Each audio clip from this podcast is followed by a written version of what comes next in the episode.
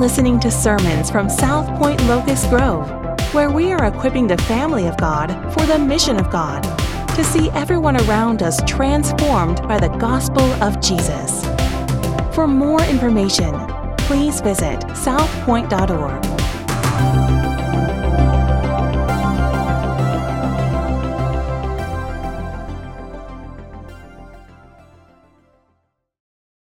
Happy Mother's Day. Mother's Day officially started back in the early nineteen hundreds, um, and it became something that was the focal point of the church. And so I just want to take a minute before we look into the text of Scripture and uh, just thank you, moms. But also, while we're in church, gathered as the people of God, I want to tell you that that motherhood and family is a part of God's created order, and it's sacred. Motherhood is sacred. Parenting is sacred. Children are sacred. Uh, it's a gift from God to have a mother, someone to take you and nurture you. There's not a single one of us here in this room this morning that would be alive were it not for a mother giving birth to us and a mother caring for us and nurturing us and feeding us and providing for us when we could do nothing for ourselves. And so let us take a minute and remember the sacredness of motherhood, that it is a part of God's created order. Um, and let us worship Him this morning as we reflect on um, this great gift. But let us also be reminded as we think about what's going on in our world, and our world is unraveling. We look like uh, uh, Genesis six five. If you want to, you don't need to turn there. We're in Luke seventeen. But in Genesis chapter six and verse five, the world was in a mess. Everybody was doing exactly what they wanted to do. It wasn't that far from Genesis three to Genesis six, um, the fall of man to the complete upheaval and worldwide flood, not only mentioned in Scripture but proven archeo- archaeologically. Um, and, and then we don't get far from there into the book of Judges chapter two, where everybody's doing what's right in their own eyes. And then we really uh, find ourselves in the New Testament era, and we're like, well, what were they dealing with when all of these things were written in Scripture, when they wrote Scripture? What were they dealing with around them? And you can read Romans one, and you can see some of what they were dealing with. These are real issues, the same issues that we're facing today. Um, uh, there is no society that can exist Uh, apart from maintaining the sacred order that God has provided for us. Our society will crumble. Our world will go away. Our nation will go away. And when you begin to see the crumbling of the family, which we're well into that, uh, decades into that, when you begin to see this lack of respect for uh, the sacredness of what God has given us, human life, motherhood, parenting, children, Um, we know that our world is in trouble. And the, the, the great thing about that is, um, you say, well, why don't, why don't you just address all of those issues? You already know about all those issues. I hope you land on the same side of those issues as the Creator lands on, on those issues. If you don't, I would compel you to come to Christ. I would compel you to believe in Him. I would compel you to come and be a part of the family of God. Um, I would compel you to order your life around the instructions that the Creator has given us and find a love relationship with Him and a love relationship with each other in the body of Christ. But while all of this is going on in our world, when the Bible was written, all these things were going on in their world. So what did they talk about when they gathered, right? What we have in the same kind of world that, that we live in, the Scripture was written with all of these cultural upheavals going on. What did they do? What did they focus on? And we've got the Gospels that focus on the life of Christ, and we've got the book of Acts that focuses on the history of the church, and then we've got these books that are written to maybe congregations or to churches in cities. So we have the geographical name on a lot of the books, like to the Thessalonians or to the Philippians or to the Corinthians, and then we have these personal letters like to Philemon, or Peter is writing to these dispersed people, or uh, under the inspiration of the Holy Spirit, John is writing prophetic words through the book of Revelation. What do we need to be studying? Because there, there would be those that would call on us to address every social issue and ill that's going on, and th- they weren't doing that. They were addressing the church. Right? I mean, we can we can talk about everything that's going on out there, and I hope your heart's on the right side of it. I hope your mind's on the right side of it, the biblical side of it. But the, the, the problem that we face is not all that's going on in the world. The problem that we face is that many times the church is just not being the church. And so Scripture is addressing that, calling the church back to be the church, calling believers back to reflecting and representing Jesus Christ. So as we come to the Gospel of Luke, and Jesus has been dealing with the religious establishment, he's been dealing with the Pharisees, he's been dealing with structures that are in place that the people are used to, and he essentially is trying to say, this is what goes on in these structures. This is what goes on according to their rules. This is how they're interpreting Scripture, but here is how I want you to live. And these are some of the most beautiful words that you could ever read, the Word of God, and how Jesus approaches life and relationships. And so when we come uh, to Luke seventeen, and I want to begin reading in verse number one, Jesus is going to be dealing with some issues that we still today need to be dealing with, and if we deal with them effectively, we are going to find ourselves in a place where we can go into this world that has nothing but anger and rage and rebellion, and we can offer peace, and we can offer hope, and we can offer love, and we can let that love be put on display when they see believers meeting and gathering together and loving one another. So Luke seventeen, beginning in verse one. We've been going through the Scriptures systematically. That's what we always do. Our desire is not to land on some hot-button topic issue and deal with that on a Sunday. Um, our desire is to let what is in God's Word unfold systematically week after week. And so we've already gone through sixteen chapters of the Gospel of Luke, and I've just fallen in love with the Gospel of Luke as I've gone through it. Um, it's just so fresh and so real and so powerful when you just take the microscope and you drop it down on a passage like we've done today. And so I want to begin reading in verse number one. And he said to his disciples, "Temptations to sin are sure to come, but woe to the one through whom they come. It would be better for him if a millstone were hung around his neck and he were cast into the sea than he should cause one of these little ones to sin. Pay attention to yourselves. If your brother sins, rebuke him, and if he repents, forgive him. And if he sins against you seven times in the day, and turns to you seven times, saying, 'I repent,' you must forgive him."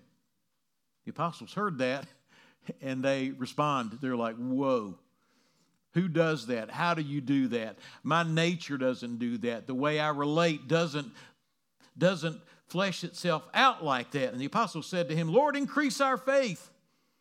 And the Lord said, "If you had faith like a grain of mustard seed, you could say to this mulberry tree," and a mulberry tree has this uh, this elaborate root system. "You could say to this mulberry tree, 'Be uprooted and planted in the sea,' and it would obey you."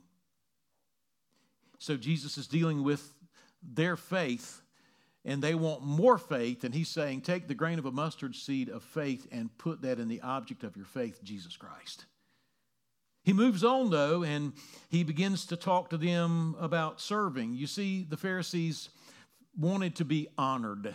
They wanted to serve and to be recognized. They wanted, they wanted to be applauded.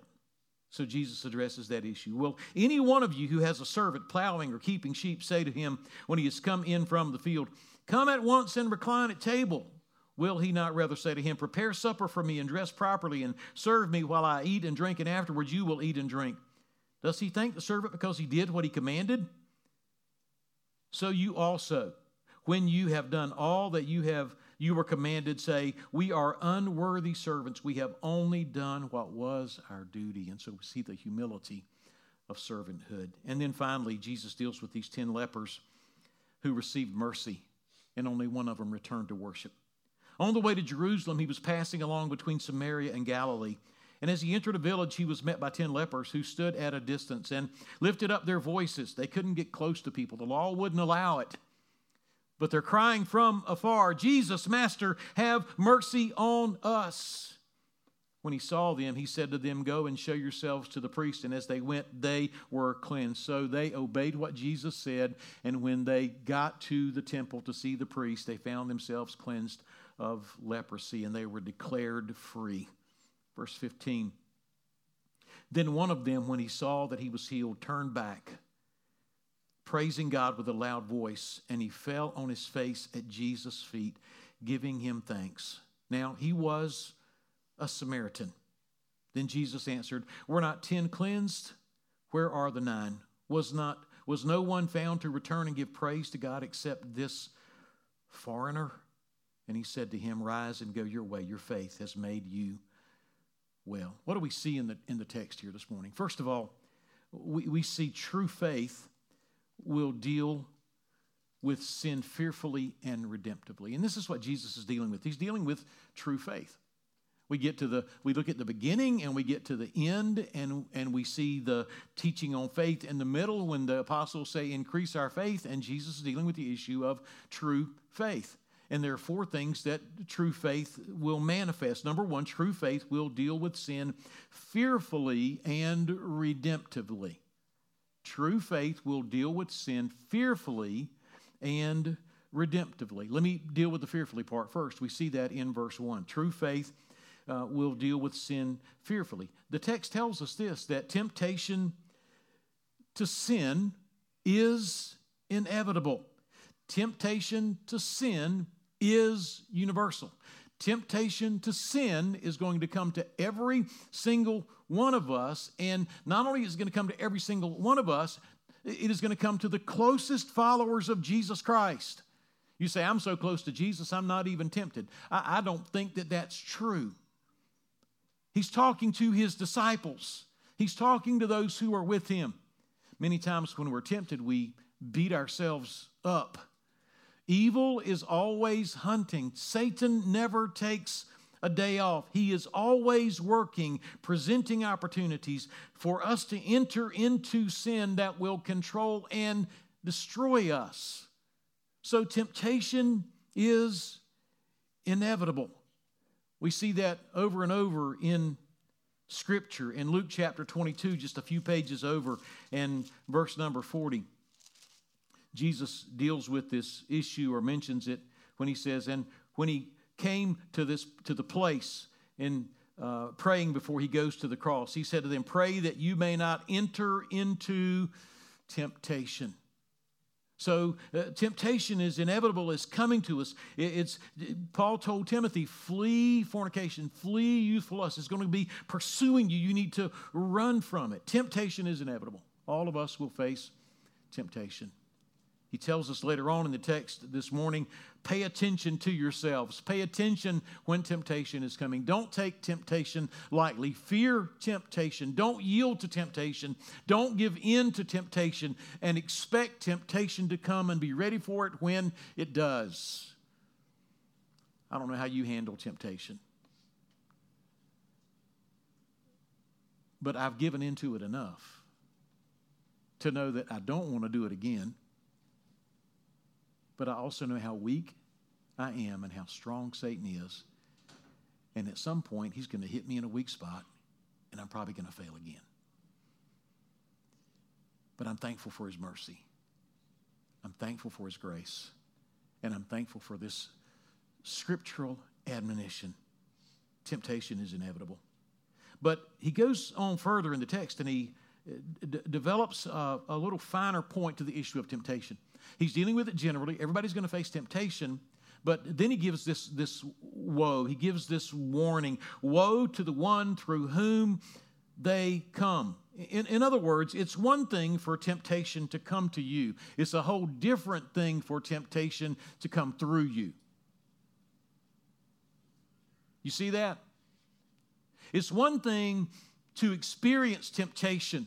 It's a whole different thing to be a source of temptation, to be used by the tempter to entice someone else to walk away from Christ, to disobey Christ, and to give in to sin. That is a serious issue. He's talking about either being the, the victim of temptation or the source of temptation. The context here is that the Pharisees were leading their followers away from Jesus. They were leading their followers away from the identity of Jesus Christ, and as spiritual leaders and scripture experts, they misrepresented God and led their followers to reject Jesus Christ and everything that scripture said about Jesus. That's a grievous thing. Here's what they were doing. They were using their influence among God's children to lead people away from the gospel, away from the mission of God, away from sanctification, away from worship, away from unity, away from love, away from the Holy Spirit and His vital work among the people of God. Do not let your influence in the lives of others be used to tempt them to move away from God and into sin.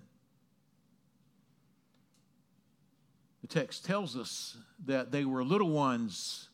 They were believers. They were Christians, but they were vulnerable Christians. They were immature Christians.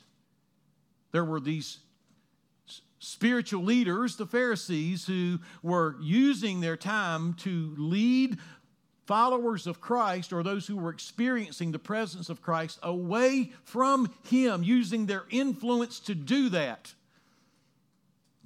Jesus said, "You're in trouble. You're in trouble." He said it would be better if they took this huge millstone, and it's probably hyperbole that paints a, a, a very graphic picture. You see, for a Jewish person, the worst form of death then would have been drowning. They couldn't think of any more torturous form of death than drowning. So you take this huge millstone and you put it around somebody's neck, and then you toss them in the sea, and they immediately are going to sink to the bottom of the sea. That's, that's terrible. That's, that's f- fearful. He said, it would be better for you to have a millstone tied around your neck and be cast into the depths of the sea than to use your influence as a source of temptation in the life of another human being. Which means that we are very powerful. And unfortunately, most of us use our power negatively. We use our influence negatively. Our influence damages other people. Maybe it's our attitude. Maybe it's our negativity. Maybe it's our complaining spirit. Maybe it's our gossip. We just find ourselves stirred up and upset and distraught and complaining. Maybe somebody's excited about the mission of God. Maybe somebody's a new Christian and they're excited about their salvation, but you just you just you just got the dirt, and you just need to tell them. They thought they got saved into this group of people that loved each other and loved God's word and loved the mission of God, and they were excited to be a part of that. But you just can't resist it. You just can't resist it. Don't use your influence to bring damage through temptation to the hearts, particularly of new believers or anybody. Secondly, though, Jesus says not only must we deal with sin fearfully, we must deal with sin redemptively. And that's where he comes to verse three. Pay attention to yourselves. If your brother sins, rebu- rebuke him. If he repents, forgive him. And if he sins against you seven times in a day and turns to you seven times a day and just says, "I repent." Doesn't look like repentance to me. I repent. You must forgive him. He says, pay attention, be on guard. Again, evil is always hunting. We can never take a break as long as evil is hunting. I'm just reminded often of Galatians chapter six and verse number one.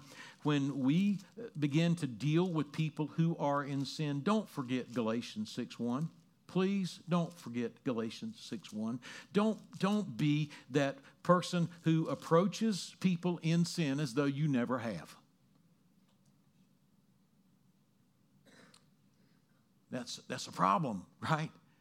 Don't be that person who approaches somebody in sin to rebuke somebody in sin as though you have never sinned or as though you are as holy as God is.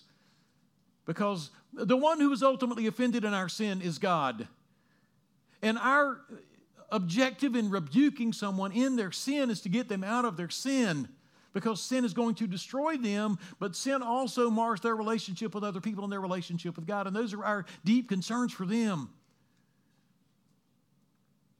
Galatians chapter six says, brothers, if anyone is caught in any transgression, you who are spiritual should restore him. He didn't say you who are angry, you who are bitter, you who want to wrinkle up and crinkle up your face because you think something stinks and there's never been any stink of sin on you, but you can't, you're repulsed by the stink of sin on this brother. He didn't say that.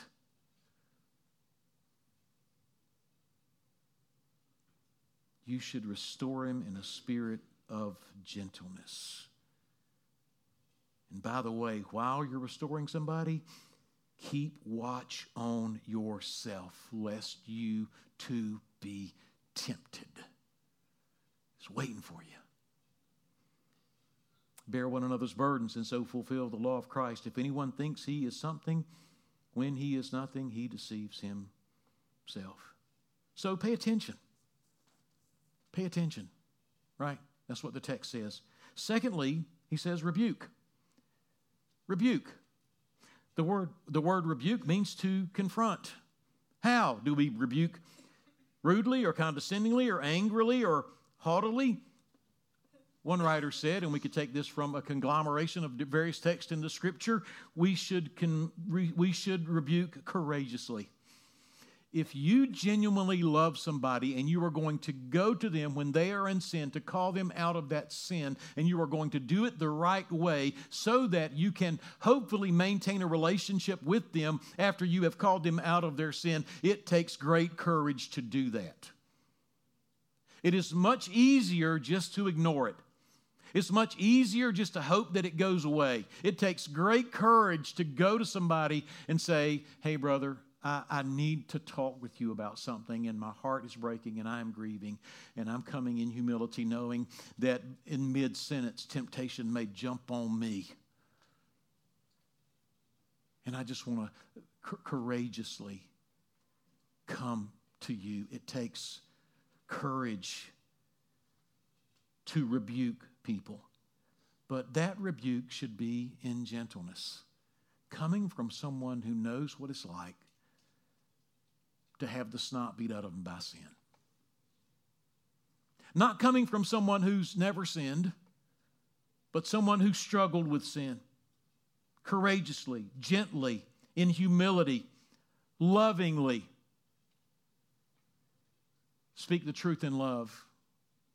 Right? What does that mean?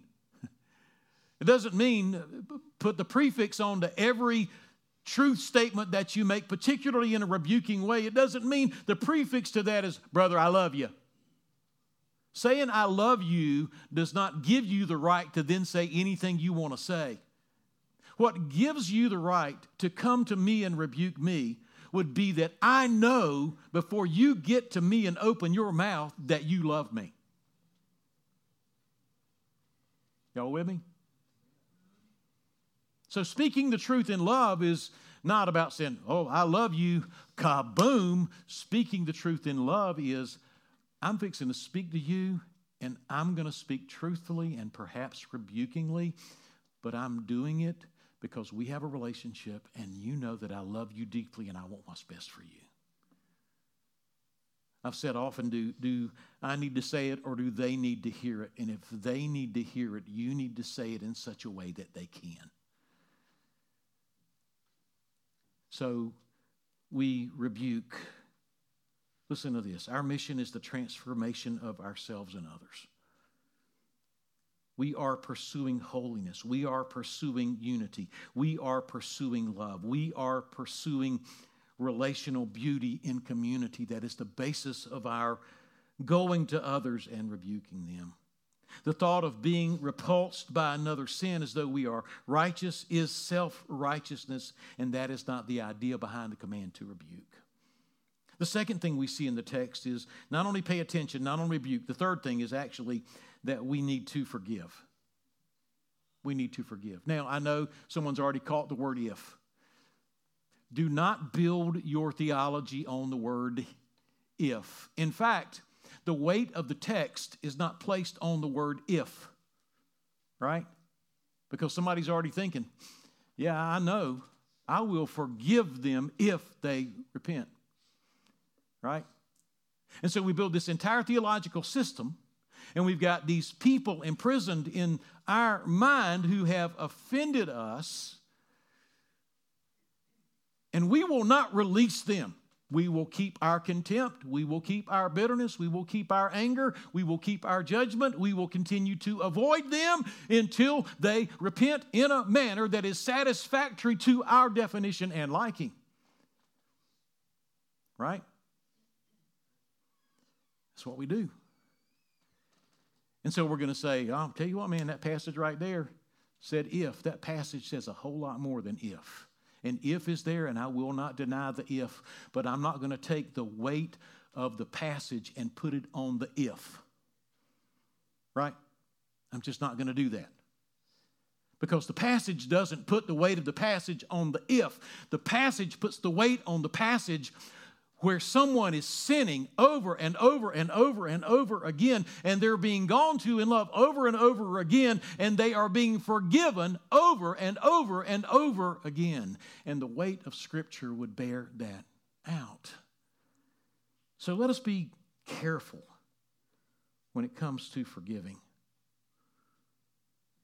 The word forgive means to let go of your right to judge, to let go of your right to be angry, to let go of your right to get even, to let go of your right to get revenge.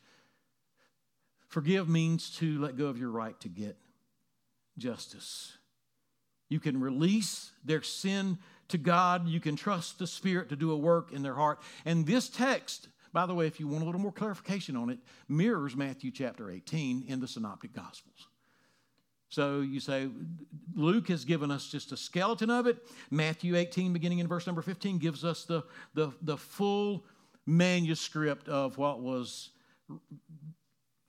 I don't want to say intended because what we have in Luke was intended, but a fuller understanding of what Jesus is talking about in this context that helps, helps us understand what's going on here in this text. The weight of the text is, is given to forgiveness. The weight of the text is not found in the if. The weight of the text is not found as some justification for us not forgiving. The text is not justifying continuing to hold someone's offenses against them and not releasing them until they have met your form of demands for repentance. If you hang all of your forgiveness theology on the if, you might be theologically wobbly and not have an understanding of the atoning work of Jesus Christ. Our forgiveness of others is not based on their penance. And our forgiveness of others is not based on us determining if they have truly repented.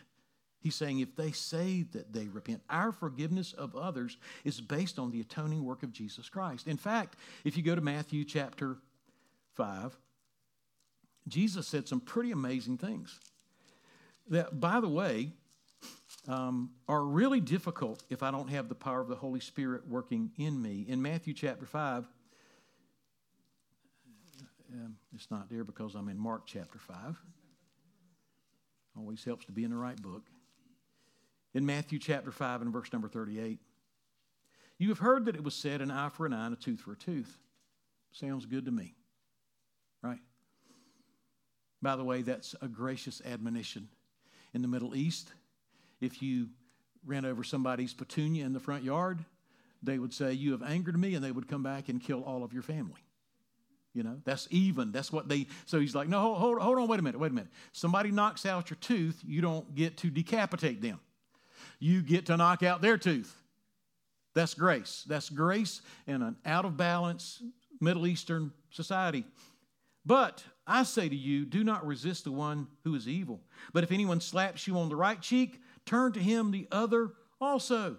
And if anyone would sue you and take your tunic, let him have your cloak as well. And if anyone forces you to go one mile, go with him two miles. Go to the one who begs from you, and do not refuse the one who would borrow from you. You have heard it said, you shall love your neighbor and hate your enemy. But I say to you, love your enemies and pray for those who persecute you, so that you may be sons of your Father who is in heaven. For he makes his sun to rise on evil and on good, and sends rain on the just and the unjust. For if you love those who love you, what reward do you have? Do not even the tax collectors do the same? And if you greet only your brothers, what more do you?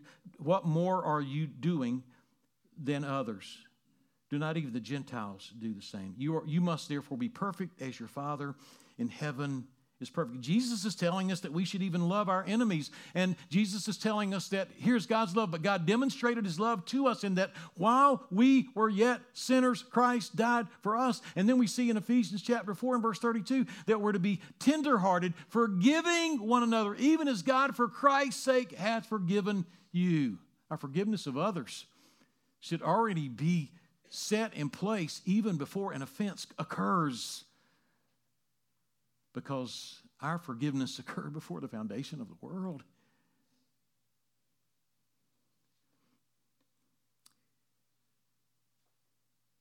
John, First John chapter four. Just listen on forgiveness. We see it throughout Scripture. We should be a forgiving people. We should be a gracious people. We should be a merciful people. Listen to First John chapter four, verse seven. Beloved, let us love one another, for love is from God, and whoever loves has been born of God and knows God. Anyone who does not love does not know God, because God is love. Now, here's the relationship of love to forgiveness. In this, the love of God was made manifest among us, that God sent his only Son into the world so that we might live through him. In this is love, not that we have loved God, but that he loved us and sent his Son to be the propitiation for our sins. God the Father punished his Son for my sin. God's Son paid my sin debt so that I could have a restored relationship with the Father. That should be our focus when there is offense. How can we go to the Father and accept his forgiveness for, for our sin against him on the basis of the payment of his Son, when we would then look at someone who offended us or sinned against us and not accept the payment of the Son for their sin as well? Right? He's already gotten even on the cross. He goes on to say, beloved, if God so loved us, we also ought to love one another. No one has ever seen God.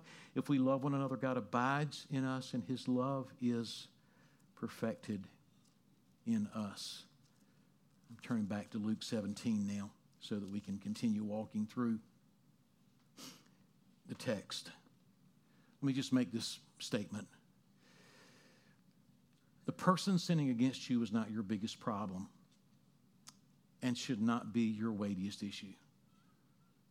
The person sinning against you is not your biggest problem. And let me just let me just stop and ask you to think about something for a minute. I know how my mind works, and I hope your mind doesn't work like mine does. That would be really bad. But I think that I have probably offended more people than have offended me.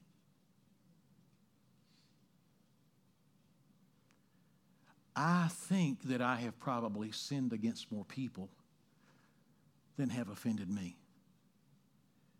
And it is a sickening feeling. It makes me physically sick. It consumes all of my energy when I take the time to let myself dwell on the people that I think, that I think have offended me. By the way, let me back it up and give us another perspective. There are those who think somebody offended them when they didn't really offend them, but many of us are just so quick to jump to, well, what are you doing offending me, right? We're just so quick. We're so quick. When there may not have been any offense there to start with. So we got to be careful. But when there is offense, what floods your mind? Those that offended you, you got a list? Or those that you have offended? Is there anybody here that has been offended that has never offended anyone? Is there anybody here that has been sinned against that has never, that has never sinned against anyone? So our biggest problem is not those who have offended us or those who have sinned against us. Our biggest problem, please hear me, is our failure to love those who have sinned against us. Perfect example. Husbands, love your wives as Christ loved the church. How did Christ love the church? Well, Jesus had to die for the church so that he could have a relationship with us. There is love put on display and commanded to husbands. So it's basically saying when your wife offends you, you die for that offense. That's what Jesus did. When your wife offends you, you bear that offense. That's what Jesus did. You're not sitting around saying, I got a whole list of things my wife did to me. Now, maybe you do. Maybe I do, but Scripture tells us different. There's a different way. There's a better way. Therefore, the problem that we have is not the list of people that we have offended us that need to come to us and tell us that they're sorry or tell us that they repent. The biggest problem that we have is not loving the people that have sinned against us. That's the greater sin. This is undeniable from this text. The hope or goal of this text and similar text, listen, is repentance and is restoration and is the removal of offense. The purpose of this text is not the justification of unforgiveness. I'm not denying anything that the text says, but I'm telling you that the force of the text is not the justification of unforgiveness. And if you're taking that away from this text, then you are not getting what the text means. The force of this text is repentance and restoration and removal of sin so that the people of God can continue on mission and be one and love one another and put the power of God on display in the world because we are dealing with sin fearfully and redemptively.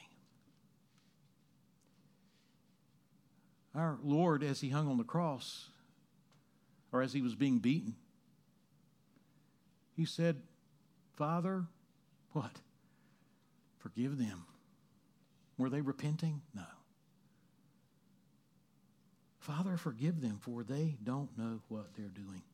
The second thing we see in the text is this: true faith will trust Christ and his power completely. Verses five and six. True faith will trust Christ and his power completely. Here's what the disciples recognized as they heard this. We cannot defeat sin, so we must trust someone who can. We cannot defeat sin. Increase our faith. We cannot defeat sin. We need to trust you, Jesus, more if we're going to deal with sin. It's not about trying harder. It's not about being better. It's not about being more disciplined. It's not about putting more pressure on yourself. It's not about saying mantras over and over again. I'm not going to look. I'm not going to look. I'm not going to say it. I'm not going to say it. No, I'm, I know I can't deal with it, so I need someone who can deal with it, and his name is Jesus. He did deal with it. So don't hear us saying today that you've got to be better and you've got to try harder. And if you're if you feel really bad and you've sinned really bad, we're going to say stuff to make you feel really ashamed, because shame is one of the primary motivators in our culture. But the greatest motivation is love, and Christ's love for us and his death for us and his laying down his life for us. And we can't deal with sin, but he can.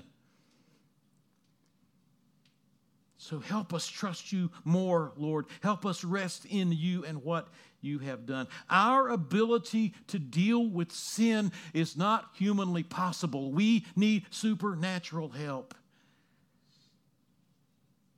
This kind of victory over temptation, not using your influence to damage others, lovingly rebuking and forgiving are all supernatural characteristics that require supernatural strength. So they say, increase our faith in your, in, in your ability to enable me. I will be able then to deal with sin effectively. But without you, I can't. I hope you don't hear me soft selling sin. I'm not, because dealing with sin is essential to the mission of God. Sinning against each other in biblical community is going to happen. We in this church are going to sin against one another. Do you hear me? We are. It is inevitable. The challenge is this. How do we exist with people, live on mission with people who we sin against and who sin against us? We need supernatural power. We need a power that is not our own. The knee-jerk temptation is to leave people on the island of their sinfulness, particularly if their sin is against us. And when we do, when we quit, we have placed a personal offense above the mission of God. I got sinned against. I got hurt so bad. I quit. What did you just do? You placed a personal offense above the mission of God. We need supernatural faith in the power of God and the finished work of His Son in order to deal with sin and stay on course for the kingdom and for His glory. Let's go ahead right now, sign your name to the bottom of what I'm fixing to say. We are all broken. We are all fallen. We are all sinful. We are all dysfunctional people. The weight of this text is not on being the sin detective or sniffing out sin in others. The weight of this text is on the inevitability of sin's power and presence among us. And out of our love for each other and Almighty God, we rely on Him to enable us to resolve sin so that the work of the kingdom can be accomplished. That's what Luke is getting at. You hear this all the time. What happened to that church? Oh, I remember back in nineteen ninety-six, Wednesday night, there were more cars there than you could count. They had a business meeting, a knockdown, drag out. And now nobody goes there anymore. Why? Because believers refused to resolve the issues of sin between them. They said, who cares about the church? You hurt me. We hear it all the time. Why did that church close? Why did those people leave the church? Why did that pastor leave the church? Why did that missionary or mission agency cease to exist? They could not, they would not, by God's grace and power, resolve sin for the sake of mission and glory through the people of God. They just wouldn't do it. They had interpersonal issues that they refused to resolve, and they said, who cares about the mission of God? I got my feelings hurt. We need supernatural power. Keith, who did our uh, Spiritual Conversations workshop, we had a, a great crowd of people there. I hope everybody that was there was blessed. The reports that I've heard were extremely good. Got on, got on, getting on a plane today, going to Scotland. Keith has been going to South Africa. He's been to Scotland. He's been to other places that we can't mention, and he's going into those places, and he's basically helping missionaries learn how to relate to each other, because a lot of times people come from all over the world, get together in a mission unit on a mission station, and they find out that they really want to reach the people around them, but they can't get along with each other. And they need help. They need to know how to relate. This is what this text is dealing with. It takes supernatural power. It takes heart transformation if we're going to relate the way Christ wants us to relate to accomplish His mission. We need the supernatural power of God. The third thing from the text is this: true faith will serve Christ in humility. And I've already mentioned the context where the scribes and Pharisees wanted to be honored. Let me just make a couple of application points. Nothing that we do for God should cause us to presume that He is indebted to us. Nothing that we do for God should cause us to presume that He is indebted to us. You know, I did this. I served here. I, I, I've engaged in this. Why, is, why isn't God doing this for me? We think that all the time because we have a propensity for the pro- prosperity gospel. We really do. Nothing that we do for God should cause us to presume that He is indebted to us. If we serve God transactionally, we will never know Him relationally and never worship Him supremely. What do you mean serving God transactionally? I mean, I'm going to do this for God and God's going to do this for me. No, if we serve God transactionally, we will never know Him relationally. And the only thing that's going to get you through life is a relationship with Jesus Christ.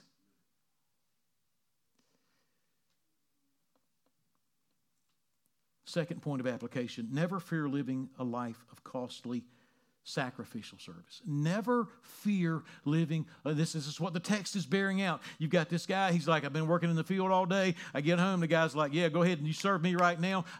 That's not, I'm not saying that's how you should treat people. This is the point that Jesus is trying to make, that you just keep on serving and you serve sacrificially. And no, you're not going to get a chance to go sit and recline your feet while you're here, but that's what servants do.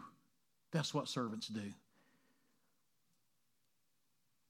Never fear living a life of costly sacrificial service, and never think that God owes you something or that you deserve something if you do, not even recognition and honor. And then the final and the fourth point is this. True faith will respond to great mercy with life-consuming worship. We see that in verses eleven and nineteen. We also see it in Romans twelve, one and two. These, these, these lepers, they were messed up. They couldn't even get close to people. In fact, the only people they could hang out with were other people that had leprosy like them. And the lepers had formed such a community that they were even willing to let this Samaritan in. So the, the, the greater thing about their identity was not their nationality, but their disease. And so this leper is sort of the outsider who acts in a way that's shocking because he is the only one that comes back to Jesus and expresses gratitude. But here are these lepers. Folks, listen to me. You'll never understand the grace and mercy of God until you see yourself as a leper in your sin. Sin destroys. Sin will eat away your soul. Sin will mess up your mind. Sin will destroy your relationships. Don't play with sin. Don't mess with sin. It's worse than leprosy. Does anybody want leprosy? I don't want leprosy. When I was growing up, they used to have movies about people with leprosy. You're like, I don't want leprosy. Does anybody want leprosy? How many of us are dabbling in sin? How many of us are playing with sin? Until we see ourselves as leprosy, until we see sin like leprosy, until we see ourselves infected with that sin to the core of our being, we will never cry out to God for mercy. The cry to mercy, the cry to God for mercy is this: punish someone else for my sin. Have mercy on me. Find somebody else to punish for what I've done wrong. And that other person that was punished was Jesus Christ. Anytime you cry for mercy, you're saying, find a substitute to be punished for my sin in my place. Jesus was the substitute punished for your sin and my sin in our place. We cry out for mercy when we recognize how sinful and hopeless we are. These lepers were crying out for mercy because they were eaten up with leprosy. Jesus saw them. Jesus healed them. Jesus restored them. Nine of them went their way. I don't know if the nine that went their way were, were Jewish and this one Samaritan came back. They, uh, the point was made that this is this one Samaritan that understood. So I'm not going to try to make a distinction that's not made in the text. But th- that distinction is there for a reason. And here this man that cried out for mercy because he knew what a mess he was in comes back to Jesus and he worships him. And until we understand how messed up we are, and how desperately we need mercy, we will not live a life of life-consuming worship. Because that's what he did. He comes back to Jesus. He falls at his feet, and he's so filled with gratitude. The subject of gratitude is a whole different matter. We live in a world that that's a lost art nowadays, being thankful, being thankful. I love Romans twelve. It says, I beseech you, therefore, brethren, by the, what's the next word? Mercies of God, right? You've expe- I, I've spent I've spent eleven chapters talking to you about salvation. I've spent eleven chapters talking to you about the mercies of God. Now, here's what I'm going to ask you to do, because in eleven chapters you understand the mercies of God. I'm going to ask you to lay down your life as a living sacrifice, which is your reasonable act of worship. Worship. Right? So, true faith will respond to great mercy with life-consuming worship. Let me just ask you a, a, a few questions this morning. Number one, how are you responding to temptation? Number two, how are you using your relational influence in the kingdom of God? Is there a possibility that you're using your influence to, to, to tempt others to sin? And my dear friends, if you are using your influence to tempt others to sin, it would be better for a millstone to be hung around your neck and for you to be cast into the depths of the sea and you drown. That's what Jesus is saying. Thirdly, are you taking sin seriously and responding redemptively? Are you going to brothers and sisters in Christ and lovingly rebuking them? Or are you, when you are rebuked, repenting of your sin and turning from it? And when a brother or sister repents, are you receiving them, or are you still treating them like there's some sin stink on them? What are you doing that takes God's power to make it possible? What are you facing and you are crying out to God saying, this is so difficult. This is so challenging. This is so far outside of my zip code from where I live. I can't do this. Increase my faith. I need you, Jesus, desperately. I can't do it. I can't do it. Do you see yourself in your sin as an unhealable leper? Do you see your hopelessness and your depravity? Do you see Jesus? Do you see Jesus? Who says, come unto me, all ye that labor and are heavy laden. Come unto me, you that are eaten up with leprosy. Come unto me, you that are beaten down by sin. Come unto me, you that have just been worn out and, and you're, you're limping and your, your sin sores are just oozing with pus. The world has just, just beaten you to smithereens. And Jesus says, come to me. Come to me. Why?